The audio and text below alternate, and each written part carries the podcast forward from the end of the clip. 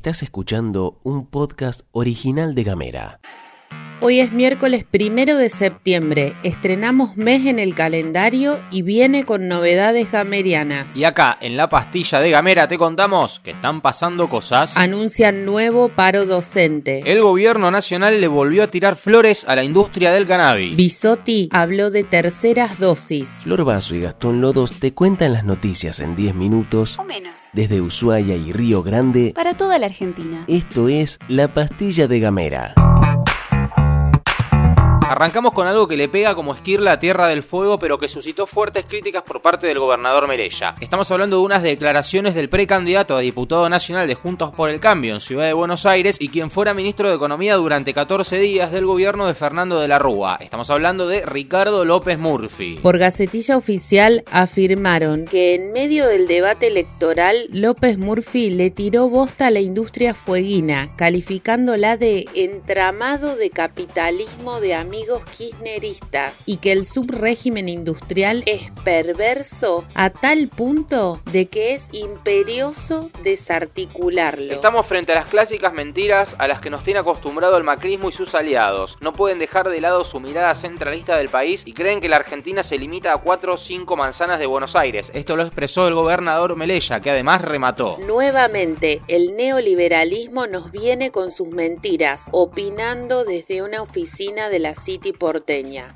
Este sábado 4 de septiembre a partir de las 15 en el microcine de Casa de Jóvenes que está ubicado en Isla de los Estados 1195 de Río Grande se va a llevar adelante el encuentro Elles, DNI no binario en Argentina. La charla contará con las exposiciones del ex crack de Sol Verón, Erika Moreno, Natacha Aldala, coordinadora del programa Acercar Derechos del Ministerio de las Mujeres, Género y Diversidad de la Nación, y Yannick Sosa Batisti, fue INE que recientemente obtuvo el DNI que le reconoció su autopercepción no binaria. En relación a eso, consultamos a Natacha Aldala sobre su participación como expositora y esto fue lo que nos contó.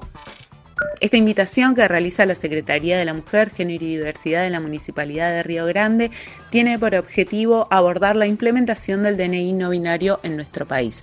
Además, desde el Ministerio de las Mujeres, Géneros y Diversidad, vamos a hablar de las herramientas que el Ministerio está implementando en nuestra provincia para las mujeres y para las personas LGBTIQ para garantizar la autonomía y una vida libre de violencia. Les esperamos. Si querés conocer un poco más la historia de Yannick, te contamos que nuestra compañera Erika Noelí Moreno compartió una hermosa charla en el podcast que conduce en nuestra plataforma. Para escucharlo podés ir a Spotify y ahí buscar Red Diversa Positiva Podcast o en www.gamera.com.ar y ahí la vas a encontrar.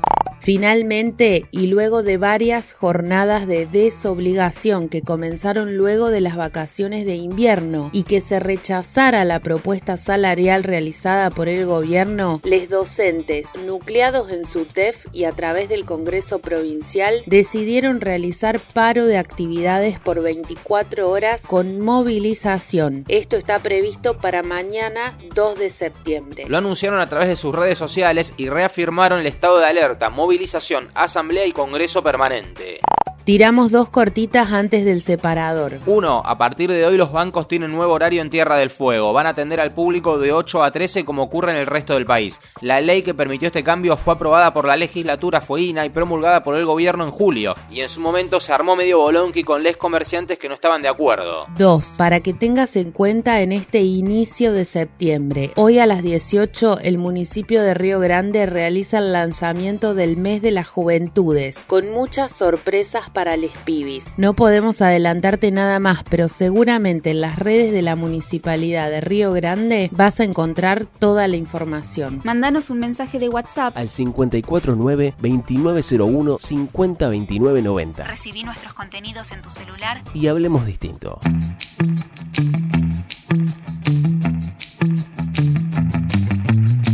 Y antes de continuar queremos contarte algo que nos pone muy muy muy felices. Hoy estrenamos la segunda temporada de un podcast que es realmente hermoso, La poesía como el pan. Con una duración más o menos de 5 minutos por capítulo, Gabriela Rivero nos invita a viajar por la obra de diferentes poetas. Es un podcast hermoso que es como cuando lo escuchás, es como si estuviera flotando arriba de una nube. La segunda temporada va a estar disponible desde hoy a la tarde, pero te recomendamos que busques la primera que esté en Spotify o en gamera.com.ar. Y quien también te invita a que la escuches es su presentadora Gabriela Rivero.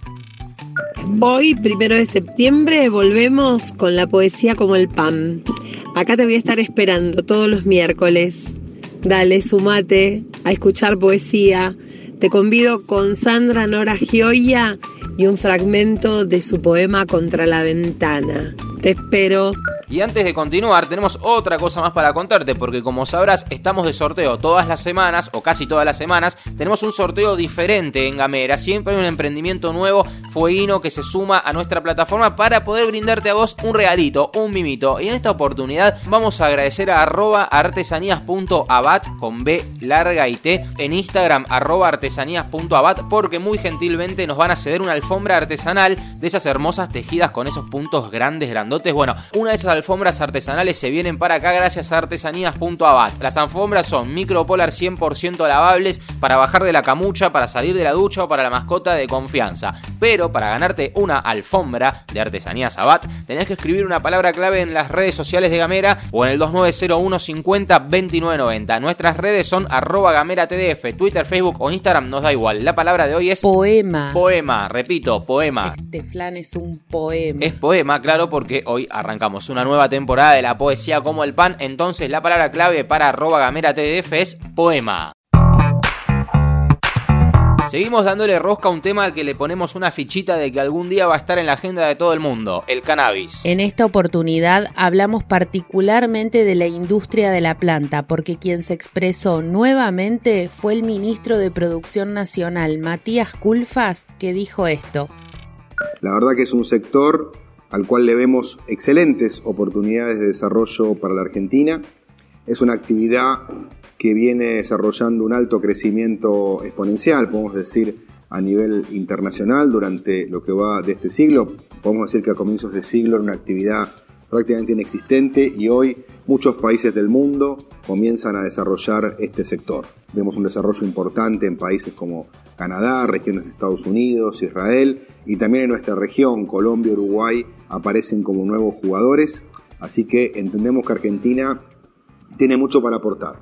Las declaraciones del ministro de Industria fueron en el marco del primer Congreso Internacional Cannabis y Desarrollo Productivo, y ahí Culfas calculó que la industria del cannabis podrá crear un sector nuevo donde habrá 10.000 puestos de trabajo o más, y que la producción de cannabis medicinal generará una actividad económica de 500 millones de dólares. Recordemos que el proyecto de ley sobre producción de cannabis medicinal obtuvo media sanción en el Senado en julio pasado, con 56 votos a favor, 5 en contra y una abstención, y fue girado a la Cámara de Diputados. El proyecto busca convertir al cannabis en otro commodity de los que exporta la Argentina, lo que provoca un motivo más para prestar la atención. Si vamos a crear una nueva industria dentro del agro, bueno, aprovechemos para crear los mecanismos que busquen evitar los vicios de las industrias ya establecidas.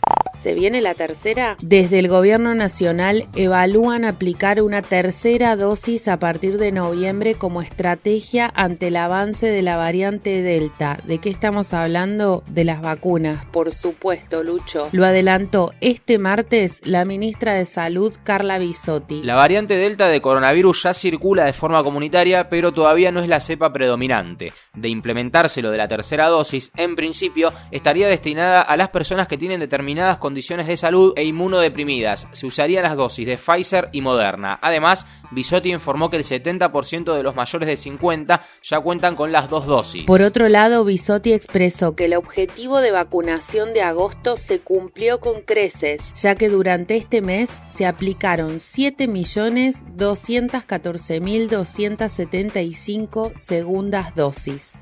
Cerramos la pasti de hoy como la abrimos, en la cosa política. Estamos cada vez más cerca de las PASO, de las primarias abiertas, simultáneas y obligatorias, que serán el 12 de septiembre. Y después de unas breves vacaciones por el mundo, el expresidente Mauricio Macri volvió para meterse de lleno en la campaña. Según informa Telam, en esta oportunidad Macri expresó que cuando él era presidente, su gobierno no pudo domar la macroeconomía y que en 2019 la población argentina, y esto es un texto decidió tentarse con el asado. Sin embargo, más allá de no haber domado a la economía, el expresidente afirmó que ahora nos damos cuenta todos de que ese rumbo estaba bien y, en clave electoral, declaró, queremos un sistema republicano de valores y libertades, porque con la pandemia hemos sufrido un atropello que nunca sucedió. Estás escuchando Gamera hablamos distinto. Muchas gracias por habernos acompañado hasta acá. Te deseamos que tengas una excelentísima jornada. Nosotros nos reencontramos mañana. Esto es todo, amigues.